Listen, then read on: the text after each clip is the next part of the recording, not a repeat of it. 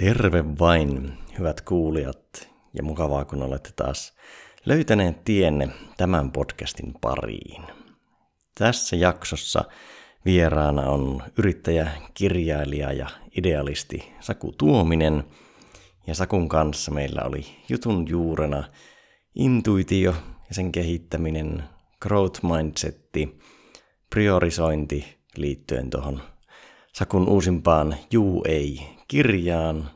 Oppimisesta, koulutuksesta juteltiin, flow-tilasta ja kirjoittamisesta ja myös siitä, että millä tavalla Saku kirjoittaa kirjansa. Ja nyt tuli tehtyä vähän remonttia äänenlaatuun, kun siitä on tullut joidenkin jaksojen kohdalla palautetta, niin aiemmin on ollut vähän oma ajattelu kaiken muun tekemisen keskellä, että kunhan saa aikaiseksi ja podcastin tekemiseen ei nouse kynnystä, mutta nyt sitten keskityy vähän enemmän tuohon nauhoitukseen ja editointiin, niin toivottavasti maistuu. Ja uutena kuulumisena laitettiin tuossa juuri ilmoille elämänkertavalmennukset. Eli kyseessä on seitsemän päivän retriitti Korholan kartanolla Rautalammilla ensi kesänä rauhassa luonnon helmassa kirjoitetaan oma elämänkerta, ja se kirjoitetaan pelkästään itseä varten, eli ei julkaistavaksi tai muille luettavaksi. Tausta-ajatuksena siinä kirjoittamisessa on se, että sillä pääsee käsiksi siihen, että minkälaisesta narratiivista se oma identiteetti oikein muodostuu ja miksi on kasvanut siksi persoonaksi, kuka on tänä päivänä ja pystyy hahmottamaan paljon paremmin sitä, että minkälainen henkilö niitä tekoja missäkin elämänvaiheessa teki ja olemaan sitä kautta paljon myötätuntoisempi itseä kohtaan ja hyväksymään paljon paremmin oman menneisyytensä, jotta voi elää tätä nykyhetkeä ja tulevaa elämää paljon vapaammin. Tuossa tuli toissa kesänä itsekin kokeiltua elämäkerran kirjoittamista viikossa, niin osaan sanoa, että se on aika syvä ja intensiivinen matka itseen, tuo kirjoittamiskokemus. Ajankohta tuolle valmennukselle oli toinen 9.6. tätä vuotta 2019. Jos olet kiinnostunut tai tunnet jonkun, joka voisi olla kiinnostunut, niin lisäinfoa löytyy www.elamankerta.fi ääkkösillä tahi ilman. Eikä kannata säikähtää, jos ei ole virtuosi kirjoittamisen saralla, koska tässä valmennuksessa se matka ja prosessi on paljon tärkeämpää kuin mikä se on sitten itse lopputuotos. Mutta se valmennuksista, niin siirrytään sitten kuuntelemaan Tuomisen Sakun aatoksia. Tervetuloa taas podcastin pariin ja tällä kertaa tässä jaksossa Pöydän vastapuolella istuisi Saku Tuominen. Terve Saku. Terve, terve. Hauska olla mukana.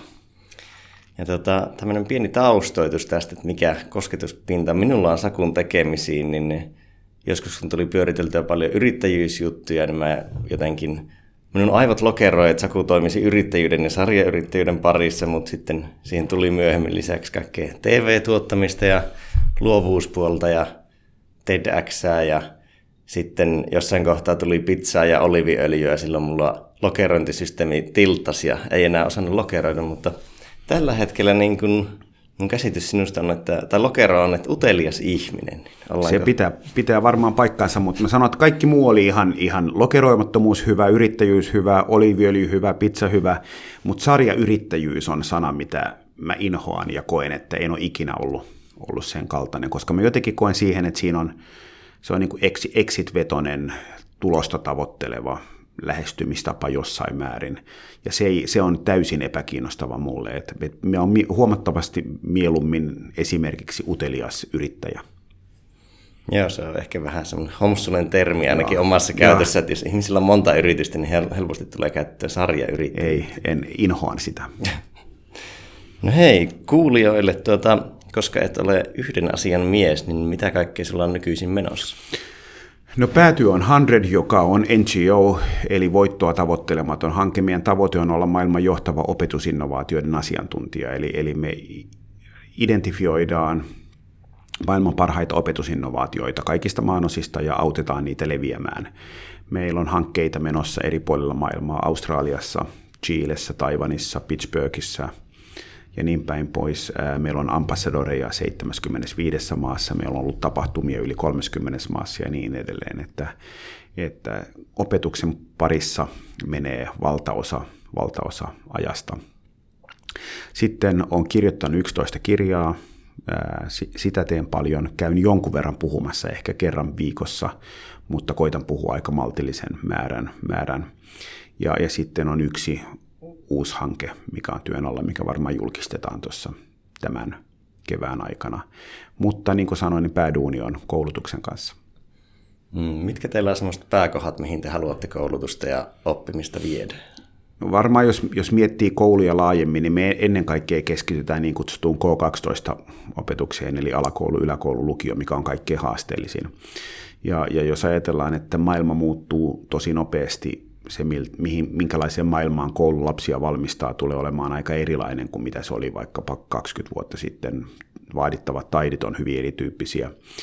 Ja samaan aikaan koulun muuttaminen on aika haasteellista, koska koulu on hierarkinen top-down systeemi, jossa, jonka, joka on niin kuin tosi herkkä myös, että esimerkiksi opettajat, jos opettajat väsyy, niin, niin, niin se johtaa moniin kerrannaisongelmiin, jolloin meidän ajatus on se, että me koetaan pohtia, että mitkä on koulun isoimpia haasteita ja etsiä niihin jo olemassa olevia toimivia ratkaisuja. Ja silloin pitää miettiä, että mitä taitoja koulussa opetetaan ja miten. Pitää miettiä, että millä tavalla opettajat jaksaa millä tavalla opettajia myös uudelleen kehitetään, millä tavalla arviointia muutetaan, jos taito, taitoja muutetaan, miltä tulevaisuuden oppimisympäristö näyttää, ää, miten koulu kytkeytyy yhteiskuntaan paremmin, miten muutosta johdetaan, miten vanhempien kanssa kommunikoidaan. Se on valtavan, valtavan paljon, se on kaikkea muuta kuin yksinkertainen maailma. No sitten voisin jatkaa yksinkertaisella kysymyksellä tota, että jos olisi niin tyhjä pöytä ja ei mietitä ehkä suoraan sitä oppimista tai käytännön sisältöä, mutta tota, koulusysteemiä vaikka Suomessa, jos sen räjäyttäisi, niin miten sä lähtisit suunnittelemaan sitä uusiksi? Mä, niin kuin mä en ole sellainen räjäyttämisen suuri, suuri ystävä, vaan, vaan jatkuvan kehittämisen, koska, koska kouluissa on tosi paljon hyvää ja vuosien varrella on opittu hirveän paljon, paljon hyvää. Et mä oon enemmän niin kuin se, että mietitään että koko ajan, riippumatta siitä, meneekö hyvin vai huonosti, niin aina on tilaa parantaa, aina voi kehittää. Se on se, sellainen lähestymistapa, mikä kiinnostaa mua. Mutta mun mielestä koulussa pitäisi, niin kuin paljon tehdäänkin, niin pitäisi koko ajan pohtia, että millä tavalla opetus, lapsi kokee opetuksen merkityksellisemmäksi, että kerrotaan, miksi näiden oppiminen on hyödyllistä ja tärkeää. Kytkeydytään vähän paremmin siihen, mitä maailmassa tänään tapahtuu, ajattelemisen lisäksi myös tehdään. Mielellään tehdään asioita maarajojen yli yhdessä muiden kanssa. Sen sijaan, että ikään kuin passiivisesti opitaan, niin, niin, niin myös tehdään, luodaan, luodaan uuden tyyppisiä tapoja arvioida, minkä tavoite on se, että lapsi oppii rakastamaan oppimista eikä ikään kuin inhoamaan sitä. Että jos lapsi valmistuu koulusta inhoten oppimista ja tietää, missä hän on huono, niin silloin koulu ei ole parhaalla mahdollisella tavalla toiminut, vaan että lapsen pitäisi valmistua koulusta niin, että hän kokee olevansa tosi hyvä monissa asioissa ja kokee, että hän haluaa vielä elämän aikana oppia uutta. Tuossa just viime viikonloppuna juttelin yhden opettaja-kaverin kanssa tuosta, että miksi niin oppiminen ei itsessään ole oppiaine, koska se on niin tärkeä taito, että kun jos mietitään tuommoista vaikka luokanopettajillakin metaoppimisen taidot saattaa itsessään olla aika huonot, niin tavallaan sitten kun lapsia pitäisi ja nuoria kuitenkin valmistaa tosi paljon oppimaan ja sisäistämään taitoja, joita ei tällä hetkellä edes osata opettaa.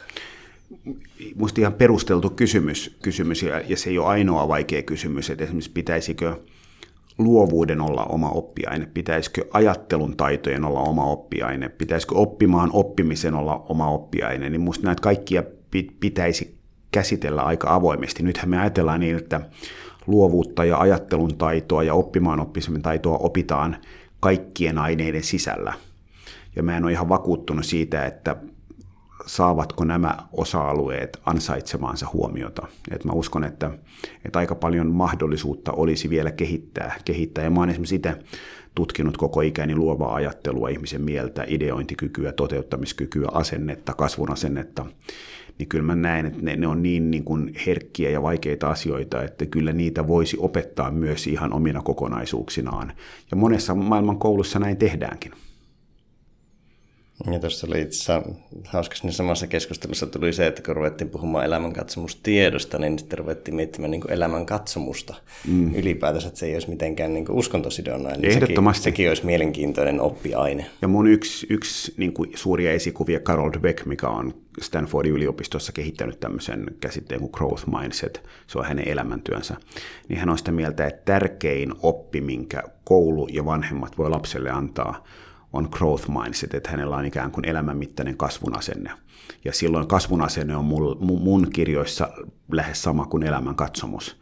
Eli elämän katsomus on sen kaltainen, että riippumatta siitä, mitä tapahtuu, niin kyllä tässä pärjätään. Ja se on tosi tärkeä asennoitumistapa nopeasti muuttuvassa epävarmassa maailmassa. Niin, ja ehkä semmoinen pohja ja edellytys kaikille, Pitää että pystyy toimimaan. Oli kysymys hyvän tekemisestä tai lasten kasvattamisesta tai valmentamisesta tai yrittämisestä tai tutkimisesta, niin kaikissa niissä tarvitaan hyvin samankaltaista asennetta. No mitenkäs jos mennään kirjoihin, tuossa juuri lukaisin sinun uuden Juu ei-kirjan priorisoinnista ja sitten siellä nostit esiin tämmöisen, muistaakseni se on Brian Tracyn tämä Eat the Frog, että syö aamulla se isoin ja inhottavin sammakko, eli se isoin ja inhottavin to-do-listan asia, ja sitten sanoit, että olet joskus aiemmin toteuttanut sitä, mutta nyt yrität elää sammakotonta elämää, niin avaatko tätä vähän? Varmaan, niin kuin, että, että jos elämässä on niin, että niin kuin tärkeät asiat on inhottavia, niin silloin on niin kuin ajattelultaan jotain pielessä. Et mä koitan itse lähteä siitä, että, että jos asia pitää tehdä ja se on tärkeää, niin mä koitan arvostaa ja nauttia siitä, ja jos sitä ei pidä tehdä, niin mä koitan jättää tekemättä. Et mä koitan koko ajan koulia ja koulia mieltäni siihen, että mä sanon yhä useammalle asialle ei, jotta mä voin keskittyä jäljelle jäävien asioiden laadun nostamiseen. Eli mä koitan itse aloittaa aamun en sillä, että mä teen päivän inhottavimman asian, vaan että mä teen päivän tärkeimmän ja hienoimman asian alkuun. Ja mä koitan, että inhottavia asioita ei olisi lainkaan. Ja tunnistan tuon ajattelumuutoksen aika hyvin itsessäkin, koska on tullut jossain vaiheessa tosi kovalla semmoisella perinteisemmällä itsensä kehittämisen aspektilla, vaan runtattua, niin kuin grindattua asioita. Niin, ja se on se niin kuin to-do-lista, että, että tehokas päivä on se, että tekee 20 asiaa päivässä ja unohtaa sen, että pitikö niitä tehdä, onko tässä mitään järkeä. Ja mä oon itse lähtenyt siitä, että semmoista niin 15-20 asian to-do-listat, niin ne on mulla historiaa. Että mä koitan, että jos mulla on, niin mulla on maksimissaan kolme asiaa per päivä. Ja sitten mä koitan keskittyä siihen, että ne on tärkeitä. Joo, sinä yksi mikä just jäi tuossa isona juttuna sitä kirjasta mieleen, se niin myötävirta. Että tavallaan ne asiat, mitä tekee, niin olisi semmoisia myötävirtaisia. Tai sitten jos ne ei ole, on vastavirtaisia, niin miettisi vähän sitä, että mikä näissä kinnaa, että pitäisikö ne lopettaa tai keventää. No se on mullekin niin kuin tavallaan enemmän, että jos miettii sitä kirjaa, niin se on erinomainen tiivistelmä, että mulle se ydin on ikään kuin nimenomaan sen tunnistaminen, että, että jos jokin, joku asia koko ajan imee mua puoleensa, mä saan siihen liittyen ideoita, se tuntuu innostavalta, ei, ei malta odottaa, että pääsee tekemään, niin siinä on todennäköisesti paljon enemmän kuin mitä mä tunnistan. Että siellä on jotain semmoista, mikä niin kuin, mikä kutsuu mua puoleensa, ja mä koitan siinä miettiä, että pitäisikö tätä tehdä enemmän, voisiko tätä kehittää, tämähän on mahtavaa. Ja sitten jos, jos on joku asia, mikä viikosta toiseen tuntuu vaikealta, ja nyt tässä joku sanoo, että ei, ei hienojen asioiden tekeminen ole helppoa. Ei olekaan, mutta se on innostavaa. Ja, ja kaikessa niin kuin hienossa on vaikeita päiviä usein, mutta jos joku asia on tuntunut vaikka kolme kuukautta uuvuttavalta, se tulee niin kuin painajaisiin tai muuten se ahdistaa tuntuu koko ajan siltä, että, että nyt ei ole asiat kohdallaan, niin todennäköisesti joku asia on vinossa. Ja silloin on kaksi vaihtoehtoa. Joko lopettaa sen tekeminen tai muuttaa jotain.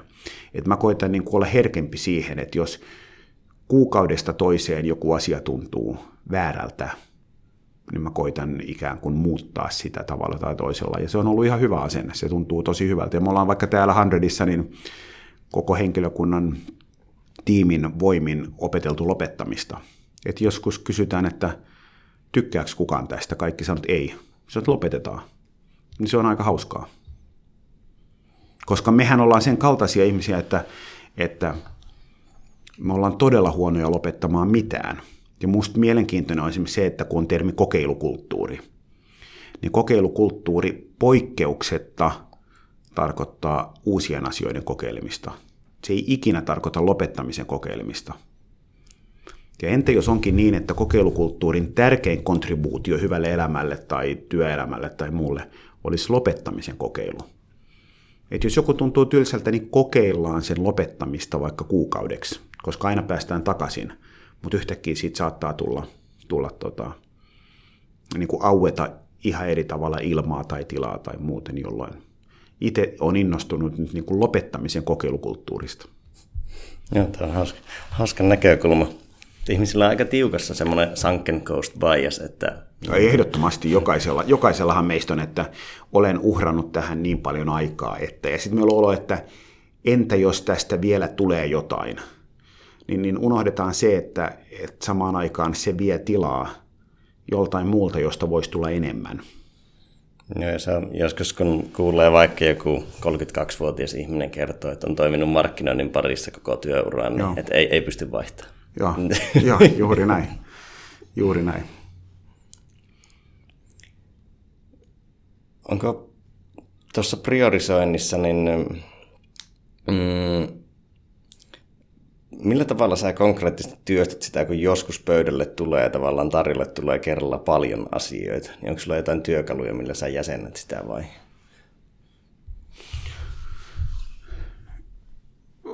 Ehkä se on enemmän niin kuin tällainen harjaantunut intuitio. Et, et, ensinnäkin kun puhutaan intuitiosta, niin, niin intuition yksi ydinasia on itsetuntemus. Eli, eli, eli jos, jos ihmisillä ei ole kovin hyvää itsetuntemusta, jos ei ole harjoittanut sitä, niin usein saattaa olla vaikkapa se, että pelko ja intuitio menee sekaisin. Että ihminen pelkää jotain, esimerkiksi epäonnistumista, ja sanoo, että mulla oli semmoinen intuitio, että hän ei kannata lähteä niin se ei ole intuitio, vaan se on pelko. Että ikään kuin pitäisi kyetä erottamaan nämä. Niin mä itse tavallaan koitan identifioida, kun tulee pöydälle asioita, niin, niin tuntuuko tämä aidosti innostavalta? Tuleeko semmoinen olo, että itse asiassa tuon tekeminen on tuntuu tosi innostavalta ja, ja itse asiassa mulla just nyt olisi siihen niin kuin aikaa. Niin silloin mä sanon heti kyllä. Ja sitten sanon, että hyvä kokeillaan ja sitten mä buukkaan vaikka seuraavan palaverin. Pidetään palaveri ensi viikon tiistaina, koska sen voi sitten lopettaa heti. En sano, että mietitään, vaan heti kyllä. Ja jos mulle ei tule sitä oloa, niin, niin mä en aloita. Eli tämmöinen jenkkisanonta, että if it's not hell yeah, then it's no, on mun mielestä niin kuin ihan hyvä tapa. Just pyörittelin mielessä tuota Derek Siversin hell yeah lausetta, koska jo ainakin itselle se tavallaan sisältää myös sen rationaalisen puolen, varsinkin jossain niin kuin firmapäätöksissä. Jos se on heljeä, niin se on sekä intuitiivisesti että rationaalisesti. Toki, niin kuin toki. Ja, mitä on, ja mi, mi, niin kuin, sekin, että mikä on intuitio, mikä on ratio, mikä on niiden ero, niin on, on herrassa, että ne on niin, kuin niin ikään kuin me kuvitellaan usein, että intuitio on usein väärässä, ikään kuin rationaalinen mieli ei olisi. Et riippumatta siitä, uskotaanko me intuitioon vai ratioon vai niiden yhdistelmään, niin usein menee pieleen, koska sellaista elämä on ja, ja hyvä niin. Et sen takia mä itse niin kun koitan vaan kuunnella ja tehdä ja hyväksyä sen, että osa toimii ja osa ei toimi, ja se on ihan hyvä. Mutta täällä mä koitan myös rohkaista meidän ihmisiä koko ajan siihen, että tehdään niin vähän kuin mahdollista.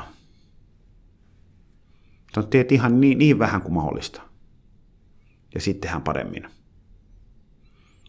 Ajattelet sä intuitiota taitona? Ei, tot, totta kai mä ajattelin ehdottomasti, että se on niin kuin, A, intuitio, mä uskon, että intuitio paranee elämänmittaisen harjoittelun kautta, että jos on hyvä reflektoimaan, pohtimaan, miksi tämä toimi, miksi tämä ei toiminut, mitä mä tein väärin, niin se kaikki painuu syvemmälle ja se on ikään kuin, kuin rahaa pankissa, että se on ikään kuin kertyy elämän aikana. Mutta sitten samaan aikaan se on niin kuin oman itsensä tuntemista, osaa tunnistaa sen, että, että niin kuin väsymyksen ja mikä on väsymyksen ja levänneen mielen, väs, väsyneen ja levänneen mielen ero ja niin edelleen. Et siinä niin kuin, mä ajattelen intuition, intuitiota vaan niin kuin laajemmin ajat. Mä puhun ehkä mieluummin vielä kuin intuitiosta, niin ajattelun taidosta, että onko kirkas ajattelu ja se, että mikä sieltä tulee alitajunnasta, mikä on ratioa, mikä on intuitioa, niin, niin musta on epäkiinnostavaa jakaa niitä. Se on mulle ihan yhdentekevää. Vaan, vaan mä niin kun pohdin ja mietin ja mulle tulee oloja, mä kuuntelen ja yhdistän intuitio, ratioa ja niin edelleen. Mutta mä koitan tunnistaa niin kuin myötävi, myötävirran ja vastavirran. Se on mun niin kuin se ehkä ydin. Ja koitan olla aika herkkä sille. Mehän kasvetaan siihen, että kaikki arvokas on vaikeaa, yrittäminen on vaikeaa ja niin edelleen. Ja entä jos on niin, että kaikki arvokas on helppoa? Ja se on musta niin kuin kiinnostava ajatus. Ja silloin sanon, että ei kaikki ole helppoa. Tietenkään ei, mutta mä itse koen niin, että silloin kun mä tyk- pelasin jääkiekkoa, niin mä tykkäsin kovasta harjoittelusta. Ja, mä, ja, ja silloin kun, te, niin kun yrittää, niin jos on innostava hanke, niin vaikea myyminen, rahoituksen kerääminen tai joku muu, niin se on, niin se on niin kuin innostavaa. Se on hauskaa. Vaikka se jos jonain päivänä tuntuukin niin kuin raskaalta, niin siinä on semmoinen olo, että, että nyt ollaan oikeiden asioiden äärellä. Niin. mun mielestä helppous ei ole mun mielestä niin kuin, se on ehkä parempi sana vielä kuin helppous, vaikeus, kaikki muu on se niin kuin myötävirta, että onko siinä merkityksellisyyden ja innostuksen tunne siinä tekemisessä, niin sitä mä koitan kuunnella.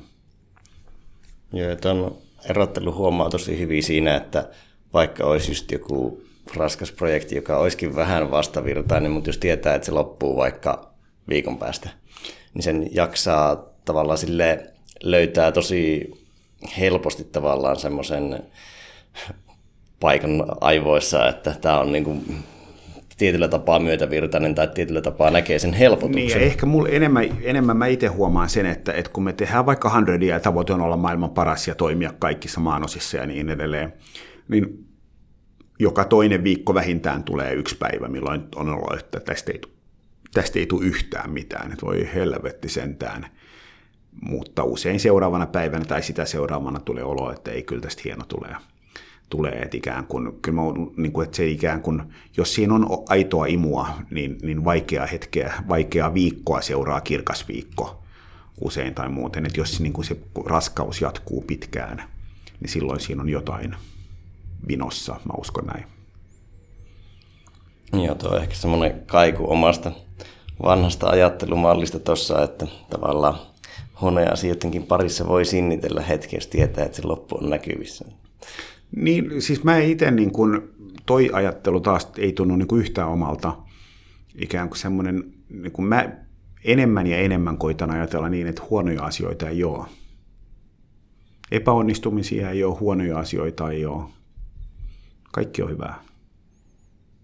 Tähän on tässä ehkä itselläkin on nykyisin mennyt, mutta jos miettii vaikka tyyliin palaisi jonnekin inti-aikaan, niin mm. silloin oli tavallaan... Toki, mutta sehän pitääkin olla varmaan niin, että, että, että jos ei tässä ihminen niin kuin, yksi tuttu sanoi kerran, kerran tota, mun hyvälle ystävälle, joka oli 60, sanoi, että sä oot tosi paljon muuttunut, muuttunut siitä, mitä sä olit niin kuin nuorempana.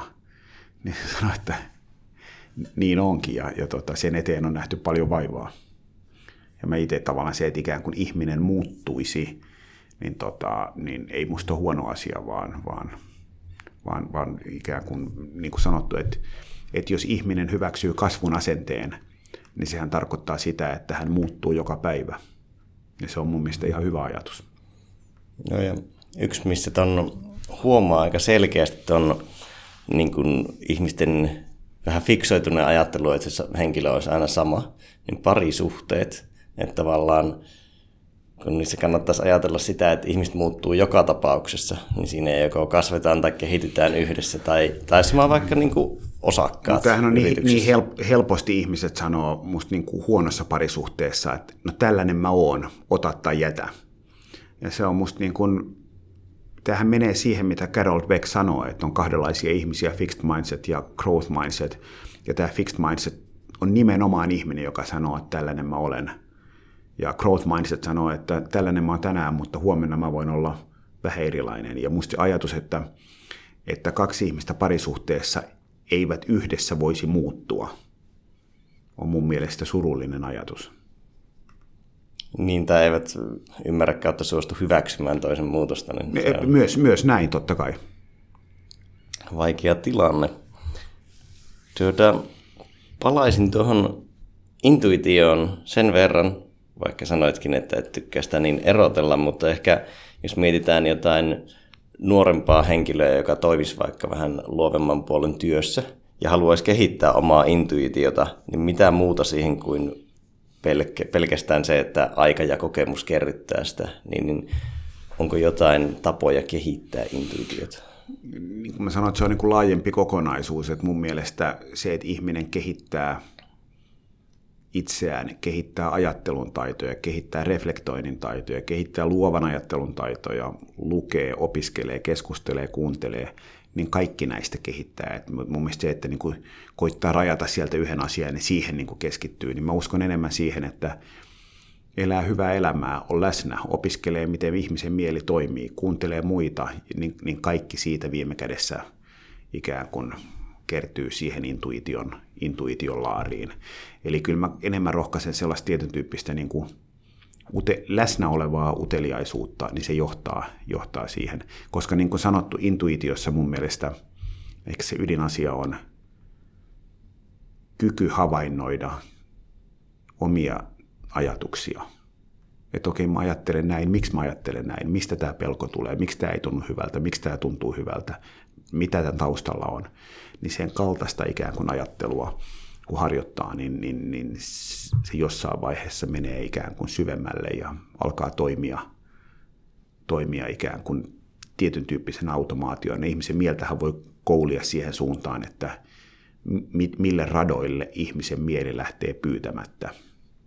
Ja silloin on tosi tärkeää, että lähteekö ihmisen mieli, kun tapahtuu vaikka jotain ei-toivottua esimerkiksi, niin lähteekö mieli myönteiselle vai kielteiselle radalle, niin sillä on valtavan iso merkitys siihen, mi- miten ihminen siinä tilanteessa toimii. Ja jos ajattelee, että näin mulle aina käy ja tästä ei tule mitään ja taasko, niin sehän ikään kuin se on itseään ruokkiva yhtälö. Jos taas toteaa, että mielenkiintoista kävi näin, tästä tulee varmaan jotain hyvää vielä, niin se on toinen tapa suhtautua, mikä on ihan yhtä tosi, mutta hyö, paljon hyödyllisempi. Joo, ja tuossa hauska, että kun alkaa reflektoimaan omaa ajattelua ja toimintaa, niin sitten saa yllättävän paljon tyydytystä siitä, jos saa itsensä nalkkiin vaikka jostain ajatteluharhasta. No, no si, to, to, alku, al, alusta olin samaa mieltä lopusta, ennen kuin tavallaan ajatteluharha, niin mä, sekin on musta mielenkiintoinen, että niin kuin mitä ne ajattelun harhat on, näistähän vaikka Kahneman tai joku muu puhuu, niin mä, se on mulle vähän vaikea, vaikea termi. Mutta se, mikä mun mielestä on tosi kiinnostavaa, on, on se, että saa itsensä kiinni tai huomaa sen, että mistä... Mä kerron esimerkin, että, että joskus saattaa olla niin, että, että on aurinkoinen päivä ja firmassa kaikki on hyvin ja kotona kaikki on hyvin. Ja on helvetin huonolla tuulella. On niin kuin jotenkin kiire ja muuta. Ja sitten alkaa miettiä, että miksi mä oon huonolla tuulella. Ja sitten alkaa niin kuin miettiä, että joo, tämä, tämä, tämä. Sitten yhtäkkiä muistat, että se oli se yksi kommentti Facebookissa neljä tuntia sitten. Tai se on se yksi maili. Tai multa jäi se asia tekemättä niin ikään kuin usein löytää jonkun syyn, syyn kun, kun pysähtyy miettimään. Ja sitten huomaat, että kun sen käsittelee, niin yhtäkkiä niin kun tuuli paranee välittömästi. Mutta mut jos meistä mietitään, niin se saattaa koko päivän seurata.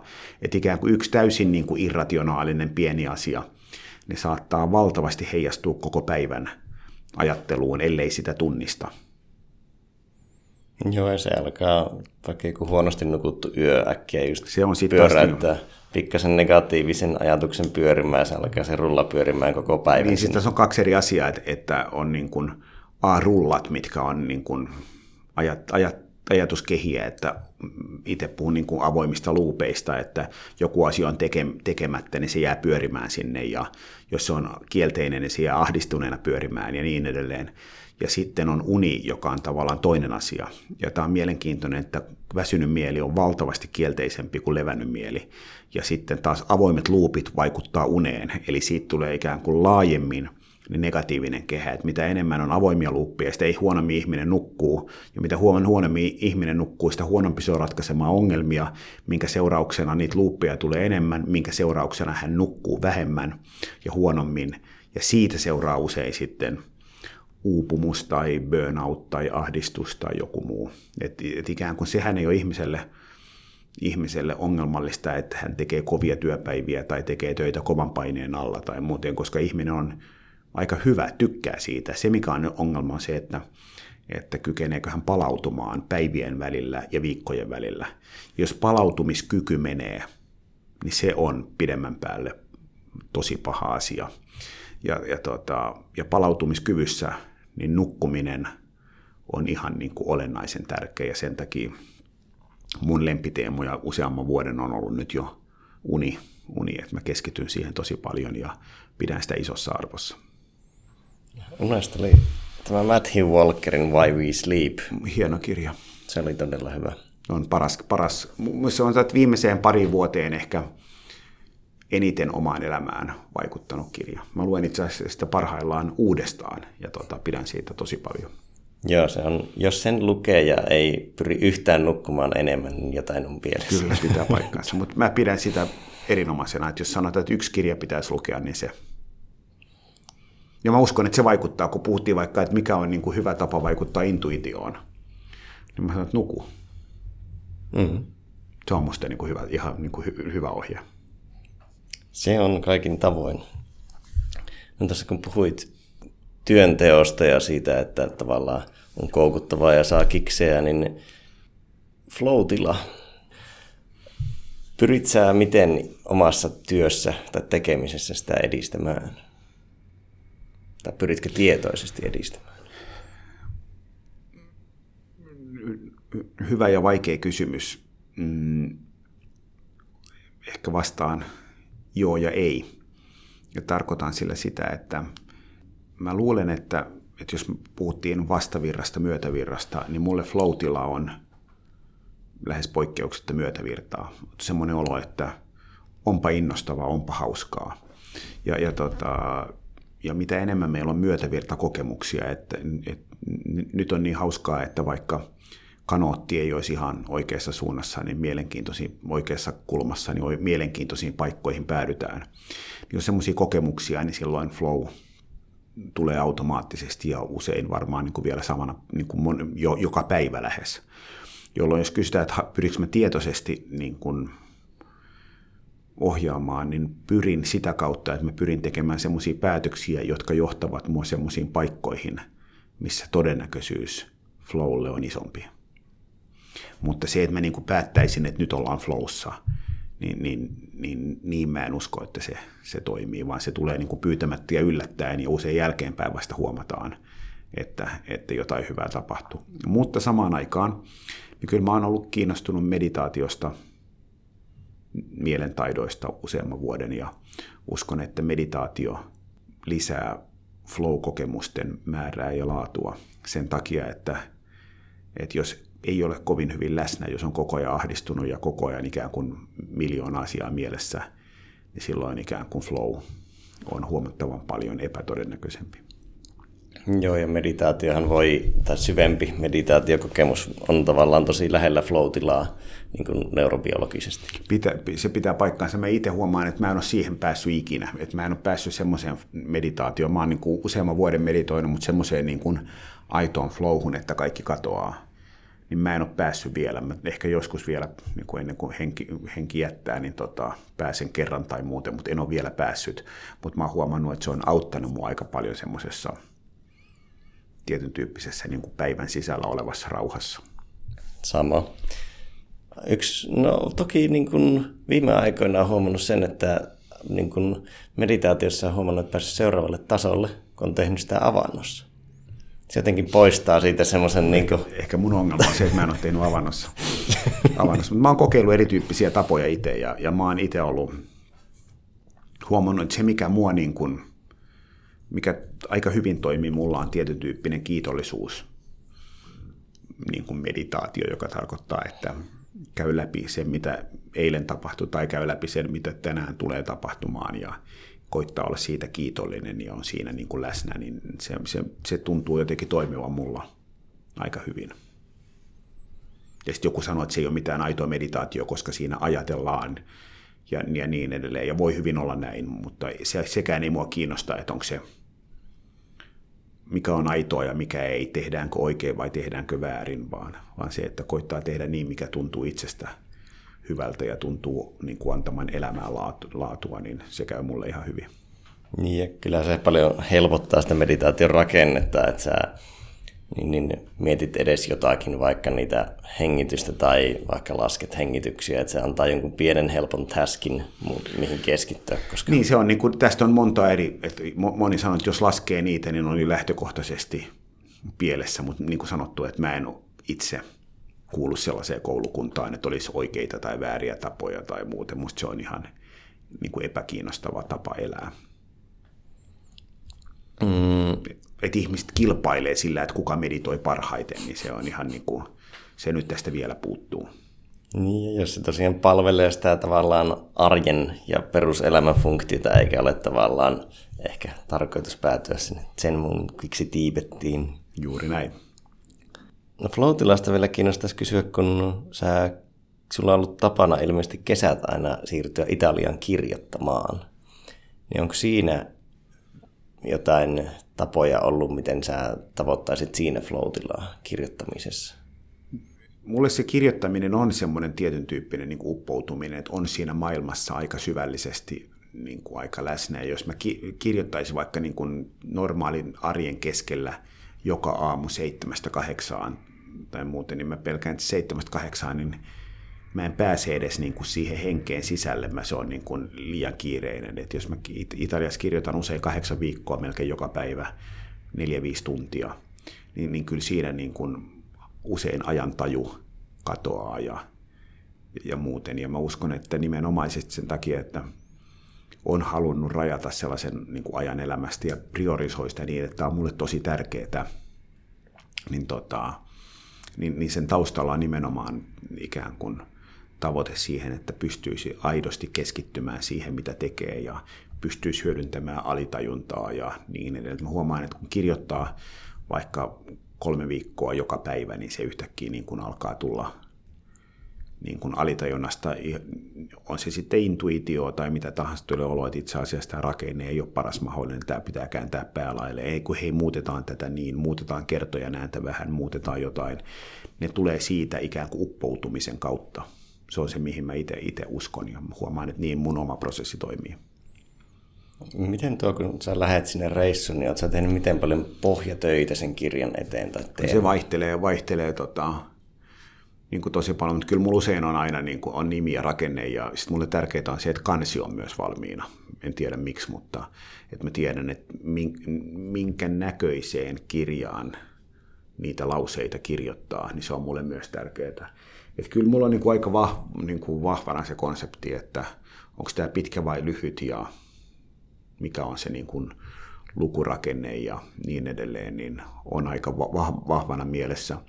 Mutta se ei tarkoita sitä, etteikö se joskus voisi muuttua. Et joskus saattaa niin kuin neljän viikon kuluttua muuttua, että itse asiassa tätä pitääkin kääntää näin tai jotain muuta. Mutta kyllä mulla on niin kuin ihan selkeä. Usein on sisällysluettelo ja nimi on aina sisällysluettelo lähes poikkeuksetta ja niin kuin kansiarakenne, että se on enemmän sitten lainausmerkeissä vain täyttämistä. Ja jokainen, joka on kirjoittanut, tietää, että vain täyttäminen on se työ. Mitä sä rakennat päivässä siellä Italiassa, ne kirjoituspäivät? Sillä tavalla herään aikaisin, usein viidellä, ku, puoli kuusi, kuusi, tota, vähän urheilen ja syön aamiaiseen ja sitten mä kirjoitan seitsemästä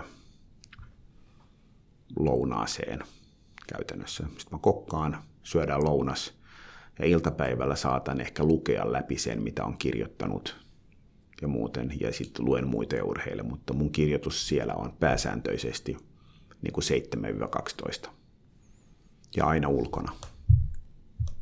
Onko sulla miten paljon, tai jos sulla on semmoisia struglauksen hetkiä, että nyt tämä ei suju yhtään, niin miten sä Tai onko sulla tapaa päästä niistä yli?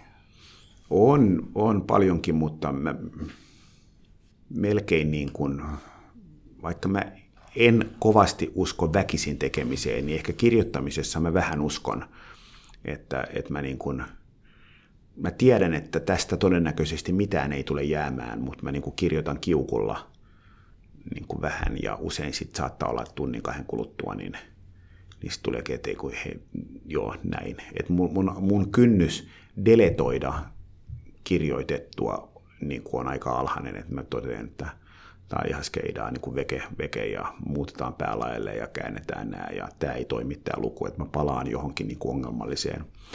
Mutta mä, mä tykkään niin kuin työstää, työstää sitä, että joskus, joskus menee helpommin, joskus huonommin, mutta mä en ole semmoinen, että nyt tämä on jumissa, nyt mä kaksi päivää niin kuin fiilistelen ja haen inspiraatioon, niin mä haen inspiraatiota niin kuin tekemällä, yrittämällä – yrittämällä. Ja mä huomaan, että mä tykkään siitä. Mutta kun mä teen, niin mä usein tiedän, että tästä ei tule mitään. Jos on ihan jumissa, niin sitten mä saatan tehdä niin, että mä vaikka editoin jo tehtyä. Ja sitten kun editoi sitä, niin siitä saattaa tulla semmoinen olo, että, että hei, tästähän itse asiassa pitäisikin tehdä, ja sitten se lähteekin taas kulkemaan. Niin, ja sitä kaikesta tekemistä saa käytännössä dopamiinia, saa semmoisen edistymisen tunteen, että se menee on. johonkin suuntaan. Ju, juuri näin, ja kyllä mä oon niin itse miettinyt, kun miettii niitä, kun ex-jääkiekkoilijana niin koitan yksinkertaista aina niin paljon kuin mahdollista. Niin jotenkin mä oon myös siihen päätynyt, että kyllä elämässä aika monessa asiassa kysymys on sitten kuitenkin itseluottamuksesta. Että onko sulla niin kuin luottamus siihen, että mä pärjään, luottamus siihen, että olen riittävän hyvä, luottamus siihen, että pystyn kirjoittamaan tämän kirjan, luottamus siihen, että tästä firmasta tulee jotain tai, tai muuten. Ja, ja kun se itse luottamus menee, niin sen seurauksena – niin kuin moni asia menee. Ja sen takia just niin kuin sanoit, että, että sit usein se, tekee jonkun asian, joka toimii, niin sitten toteaa, että no itse asiassa ehkä tässä pärjätäänkin. Ja sitten tekee toiseen ja yhtäkkiä ollaankin taas ikään kuin hyvässä. Ja sen takia musta se, että tekee jotain, mikä toimii, on usein hyvä tapa mennä eteenpäin. Sen sijaan, että miettii, miksi tämä ei toimi. Ja tuossa yhtenä esimerkkinä monelle gradun kirjoittajalle, koska se on monille semmoinen iso mörkö, niin sanonut sitä, että säästä niitä helppoja hommia myöhemmälle, että sitten kun et jaksa mitään muuta, niin teet vaikka sisällysluettelua tai säädät marginaaleja. Joo. Ju, juuri näin. Samaa mieltä tekee jotain. Ja sinänsä, kun palasit tai sanoit aiemmin siitä, että floatilla ei voi napsauttaa päälle, niin just sehän tulee työstämisellä. Että oli kyllä, se kyllä. sitten urheilu tai kirjoittaminen tai mikä tahansa, niin se, se vaatii niin, semmoista. On, niin se on vähän niin kuin onnellisuus myös, että, että tiety, tietyllä tavalla voi koulia mieltää niin, että, että olen onnellisuuteen taipuvainen esimerkiksi, mutta, mutta ne syvät onnellisuuden tunteet tulee usein pyytämättä ja yllättäen. Ei sen seurauksena, että nyt kun olen tämä kaksi päivää tässä hotellissa tai tällä lomalla, niin nyt onnellisuus on maksimaalinen. Niin niinhän ei tule, vaan ne tulee sen seurauksena, että elää innostunut ja hyvää elämää ja pitää mielensä avoimena. Jos saisit valita, niin kenen kanssa lähtisit oluelle ja miksi? Voi olla myös historian henkilö. Jotenkin mä vierastan tämän kaltaisia niin kysymyksiä, kysymyksiä, koska niin kenen tahansa kanssa, musta oli, oli kysymys kenestä tahansa historian henkilöstä, ää, niin kuin antiikin Rooman filosofeista, niin kuin yrittäjiin tai Churchillistä Kekkoseen, niin kaikkien kanssa lähtisi mielellään. Mutta kyllä mä kliseisesti sanoisin, että yksi semmoinen ihminen voisi hyvin olla tota, sitten kuitenkin Steve Jobs, että et en tiedä haluaisiko hän lähteä oluelle, mutta se on eri, eri asia sitten. Sen takia, että, että jos mä mietin niin kun, kun mä oon katsonut tiettyjä hänen haastatteluja vaikka, niin siinä on niin paljon sellaista, mitä mä pidän syvässä arvossa, joka on rohkeutta, kirkasta ajattelua, armottomuutta, yksinkertaistamista, olennaisen etsimistä – niin, niin mulla on valtavan suuri ihailu ja mua niin kuin mielellään keskustelisi niin kuin ajatteluprosessista ja kirkkauden hakemisesta ja muusta. Mulla on niin kuin valtavan iso arvostus. Ja nyt kun mä oon katsonut, ihan niin kuin sanoin, mä oon katsonut tiettyjä viime aikojen haastatteluja vaikka, niin onhan se kirkkauden määrä poikkeuksellista. Siinä on niin, niin, kuin, niin kuin iso määrä sellaista kirkasta ajattelua, että se, siinä on jotain, mikä kiinnostaa mua kovasti. Mutta kuten sanottu, niin kaikki kiinnostaa, sellaisetkin, mistä en pidä. Hitlerin kanssa lähtisin ihan mielellä alueelle tai, tai tota, kenen tahansa myös. Tässä aiemmin puhuttiin priorisoinnista ja juun ja ein sanomisesta, niin mitkä olet elämän vaikeimpia paikkoja sanoa ei? Varmaan semmoiset on tosi vaikeita paikkoja, missä ikään kuin kuvittelee, että niin kuin menettää jotain, tästä tulee jotain. Jos vaikka tarjotaan osakkuutta jossain firmassa tai, tai tar, niin kuin joku ulkomaan matka tai joku muu, niin tulee semmoinen olo, että menetän jotain. Mutta ongelma on se, että aina menettää jotain. Niin kuin, että jos sanoo jollekin kyllä, niin jollekin menettää. Menettämisen, menettäminen on elämän laki, että aina menettää erityyppisiä asioita. Ja, ja se pitää hyväksyä. hyväksyä. Mutta mä luulen, että se niin kuin tietyn tyyppinen ahneus on niin kuin ei-sanomisen vaikeuden taustalla. Ja tuossa oli hauskana kuriositeettina just silloin, kun laitoin viestiä, että tehtäisikö podcastia sitten Ajattelin, että Saku on just kirjoittanut kirjan priorisoinnista, että nyt se todennäköisesti sanoo ei. ei, ei siis musta se, että, että tuntuu siltä, että niin kuin, mik, miksei. Musta on ihan kiinnostava, kiinnostava niin kuin puhua itselleni tärkeistä asioista, koska se on mulle ihan hyvä tapa prosessoida omaa ajattelua. Ja, ja sen takia niin kuin priorisoinnin hengissä, niin mä sanon – tälle mieluummin kyllä kuin monelle muulle asialle ei. Nyt mä sanon iltatilaisuuksille ei ja valtaosalle paneelikeskusteluista ei ja valtaosalle niin kuin bisnestarjouksista ei ja niin edelleen. Mä sanon ei tosi tosi monelle asialle ja sen takia mulla on joka päivässä aika paljon tyhjää. Mut kiitos paljon siitä, kun lähdit tähän podcastiin, niin voidaan räpätä tähän. Mahtava, suur kiitos.